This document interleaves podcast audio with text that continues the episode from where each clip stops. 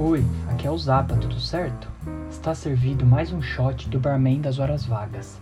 No episódio 7, a gente falou sobre o Moscow Mule, um drink à base de vodka com ginger beer e limão. Ele normalmente é servido naquela canequinha de cobre. E aí é que entra a dica de hoje. Muito cuidado quando for comprar essa caneca de cobre para ter em casa, pois o cobre é um elemento tóxico. Quando em contato com o limão, fica solto em sua bebida. Uma boa ideia é comprar a caneca de inox mesmo, como a maioria das que são vendidas hoje em dia. Muitas vezes acobreadas por fora ou mesmo pintadas, só para dar a aparência de cobre do Moscow Mule. Cuidado com canecas muito baratas que estão por aí à venda. Tem algumas que são até de plástico e pintadas. Não esqueça que o plástico também solta uma substância tóxica, ou mesmo a própria tinta pode ser tóxica quando colocada em contato com o pH baixo do limão. Gostou desse shot? Tem sempre mais um, com dicas e curiosidades.